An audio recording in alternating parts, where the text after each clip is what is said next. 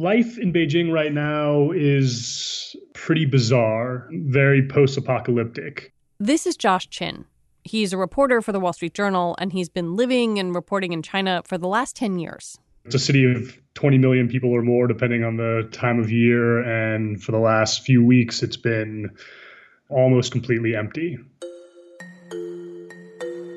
I try to go out every day just to maintain my sanity, but it's only really supermarkets and a handful of restaurants that are still open.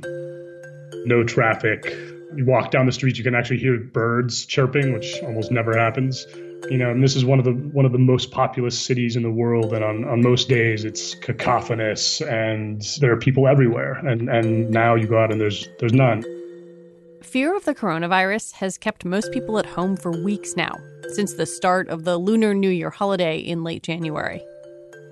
But even though people aren't outside that much these days, it doesn't mean they're not being watched.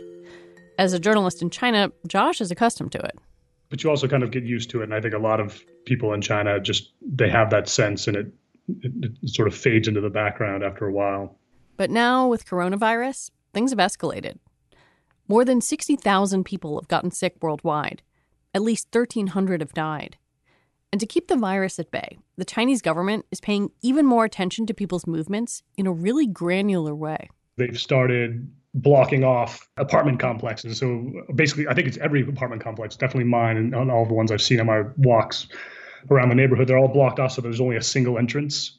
So that means that they can take the temperature of everyone coming in and out, but at the very least, they can sort of see who's who's coming and going. And then there's the high-tech piece.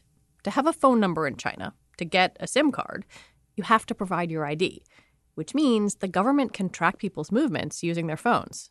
And there have been news stories of people who were sort of in Wuhan at the epicenter of this outbreak, who then traveled to other parts of the country and then who, and who were tracked in order to sort of see who else might have been in contact with that person.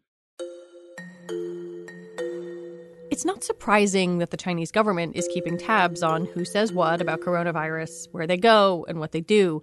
But this outbreak is showing both the range and the limits of the government's ability to control the story. Today on the show, how coronavirus is putting China's surveillance state to the test. I'm Lizzie O'Leary, and you're listening to What Next T B D, a show about technology, power, and how the future will be determined. Stay with us.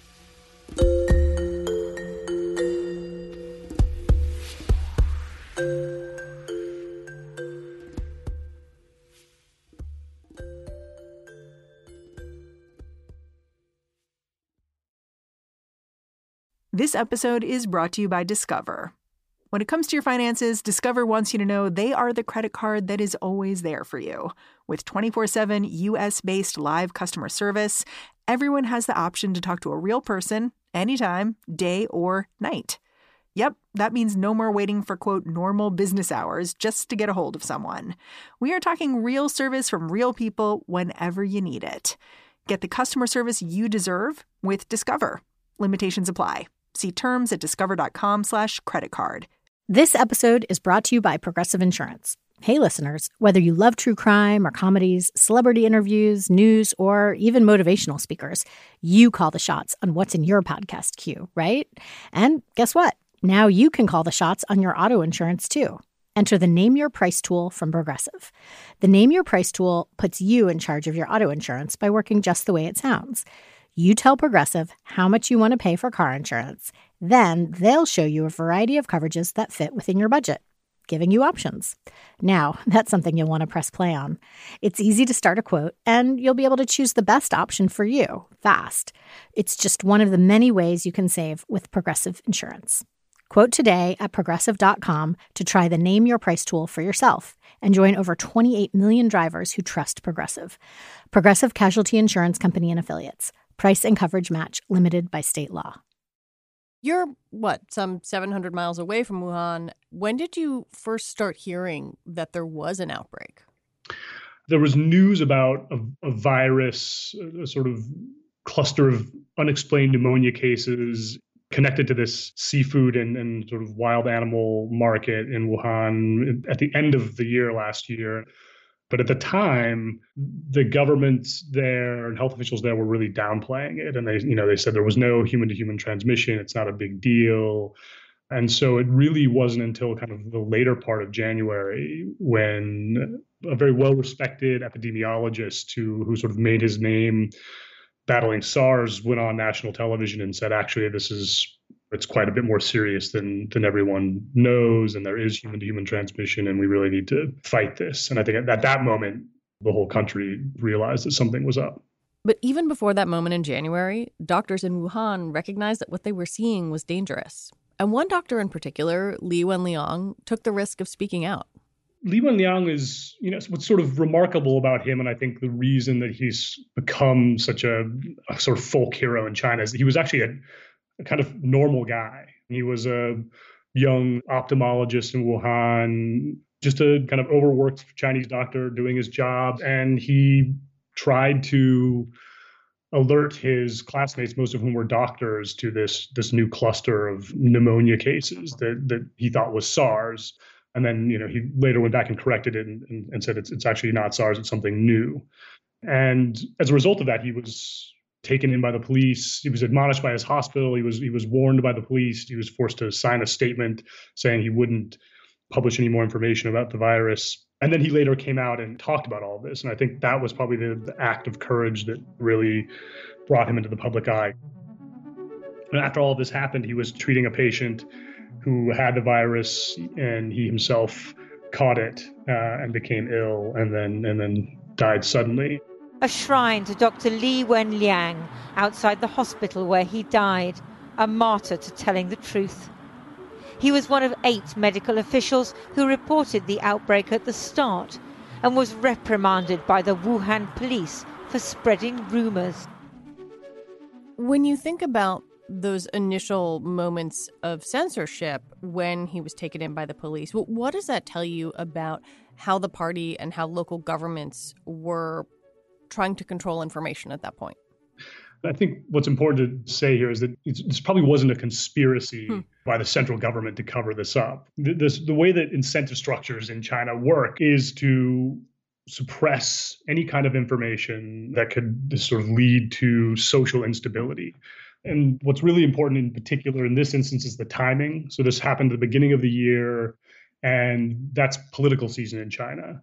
So the local government was having its annual legislative political meetings, which then lead to national meetings in March. And so it's it's probably the most sensitive time of the year for Chinese officials. And colleagues of mine reported this, that officials in Wuhan knew about this virus and just did not want to talk about it. And so, you know, police in this instance, they don't need to be told that they should be on the lookout for any kind of sensitive information and that they should be intimidating people into not publishing it. Anyone who's been in China, what happened to Li Wenliang is not in the least surprising. Yeah, his his death and, and the reactions to it seems to have sparked reaction on social media in a way that was at least surprising to me, you know, sitting in New York watching this. And I wonder what you thought of that from your perspective and, and you know, having lived there for a while. Was the outpouring on social media particularly unusual? Oh, it was totally shocking. Everyone in China who was on social media was talking about him and, and was angry and hurt. And the conversation was raw in a way that it rarely is in China these days, because the censorship and the control online have been so strong under the current leadership. Is there any sense that the government was intentionally loosening its grip on social media, or was this just an emotional outpouring? This looks to me, just watching it, like a, a case of the censorship system just being totally overwhelmed. We know that the government uses A I and they have lots of really sophisticated systems for censoring, but those systems can get overwhelmed when, when they're flooded by a sudden news event, right? Because these are not news events that A I censorship algorithms have been trained to filter out yet, right? Because they're new. So there was this outpouring with Li Wenliang, and, and the, the government was clearly caught off guard by that. And now they have reasserted control. So shortly after Li Wenliang, that wave passed, Xi Jinping appeared on T V, and the propaganda apparatus really kicked into gear, and censorship at the same time really intensified. Suddenly, you know, people who were posting a lot about the virus had their social media accounts frozen. And there were posts that were sort of the, before, like they would sort of be able to, they would stay up for a few hours before they would get, before being censored. Now we're being censored immediately. So they definitely uh, tightened their grip. The government says a lot of what it's doing is rumor control. How do people feel about that, and, and how do they react to it? It's true. You know, in China, there is there are a lot of rumors on the internet. But when you look at the Chinese internet, what's being filtered is not necessarily the disinformation. I mean, a certain amount of it is. And there are, def- you know, there's, it's definitely killing some rumors that are pernicious. But a lot of what it's killing is just information that is inconvenient to the, the Communist Party or that contravenes its narrative. And I think most savvy Chinese internet users know this. And there's just a kind of fundamental lack of trust in the state media in China. And so the, the effect of that is actually that Chinese people are tend to be voracious consumers of rumors because they don't trust any source of information. So they try to triangulate by collecting as much of it as they can. That must make it really hard to figure out what's going on right now and, and scary for people. Right. Yeah, I think that I mean, I think it's it's in moments like these where you really do see the value in, of having a free press, you know, with at least some news organizations that are sort of reliable, because in China right now, I think there is a sense that like no one really knows what to believe. The effort to control information about the virus is only one half of the equation. The other part is trying to contain the virus itself. And over the last month, the Chinese government has tried to do that using its vast surveillance apparatus. You started seeing various city governments around China putting out these messages, tracing people's movements in very minute detail.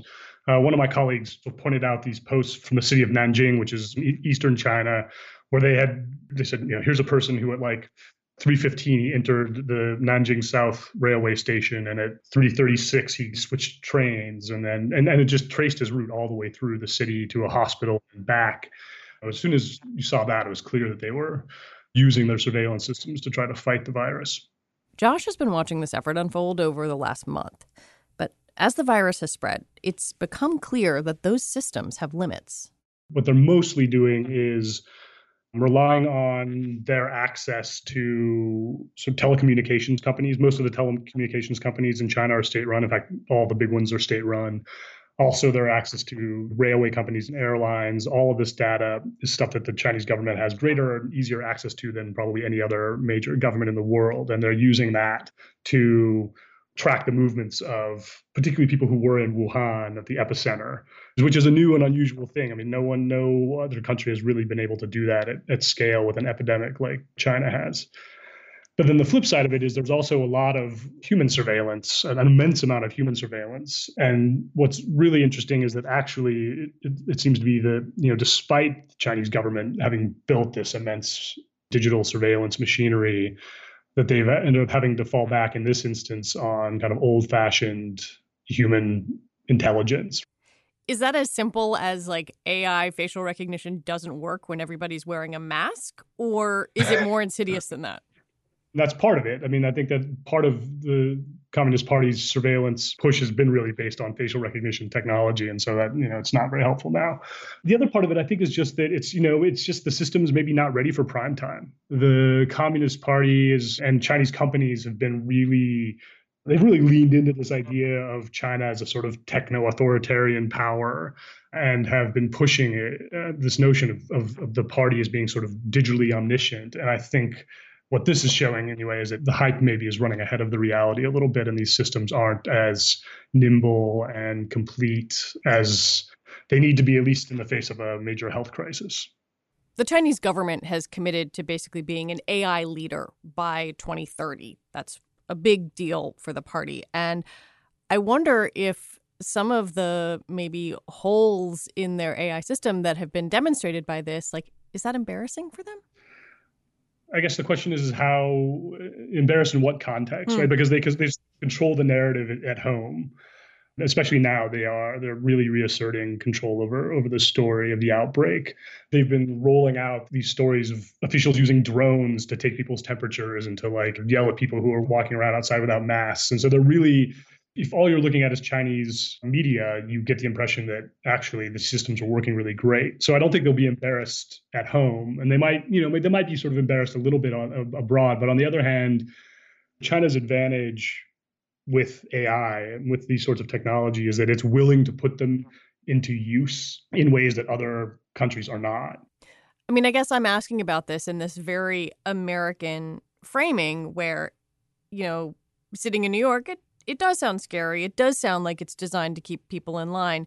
Y- you've lived there for a decade. And I guess I'm wondering, am I overstating it? Like, am I losing something in the translation when I'm asking about this technology? There are some people in China who, particularly in the cities, who are now becoming much more concerned about the privacy violations. But overall, I think people in China are, are used to this idea of the government knowing a lot about them. And so to the extent that these technologies are being used by the government, I don't think that there's a huge amount of fear and loathing about it. And actually, in this case, with the virus, I think most people are reassured that it exists. I mean, I think the idea is that this is a case in which tracking someone by their smartphone across the country to see where they went and publishing that information is maybe an okay violation of privacy. And I kind of wonder if in the U S there was a, a similarly serious outbreak, whether people might rethink privacy there as well. Josh Chin, thank you so much for talking with me. Thank you for having me. Josh Chin covers technology and politics in China for The Wall Street Journal. All right, that is it for today. What Next T B D is produced by Ethan Brooks and hosted by me, Lizzie O'Leary, and it's part of the larger What Next family. T B D is also part of Future Tense, a partnership of Slate, Arizona State University, and New America. Also, if you like this episode and you're still trying to wrap your head around coronavirus, I'd like to recommend another Slate podcast. It's called How To with Charles Duhigg. Last week's How To is all about protecting yourself from the coronavirus. And you can find that wherever you get your podcasts. All right, Mary will be back on Tuesday. Thanks for listening. Talk to you next week.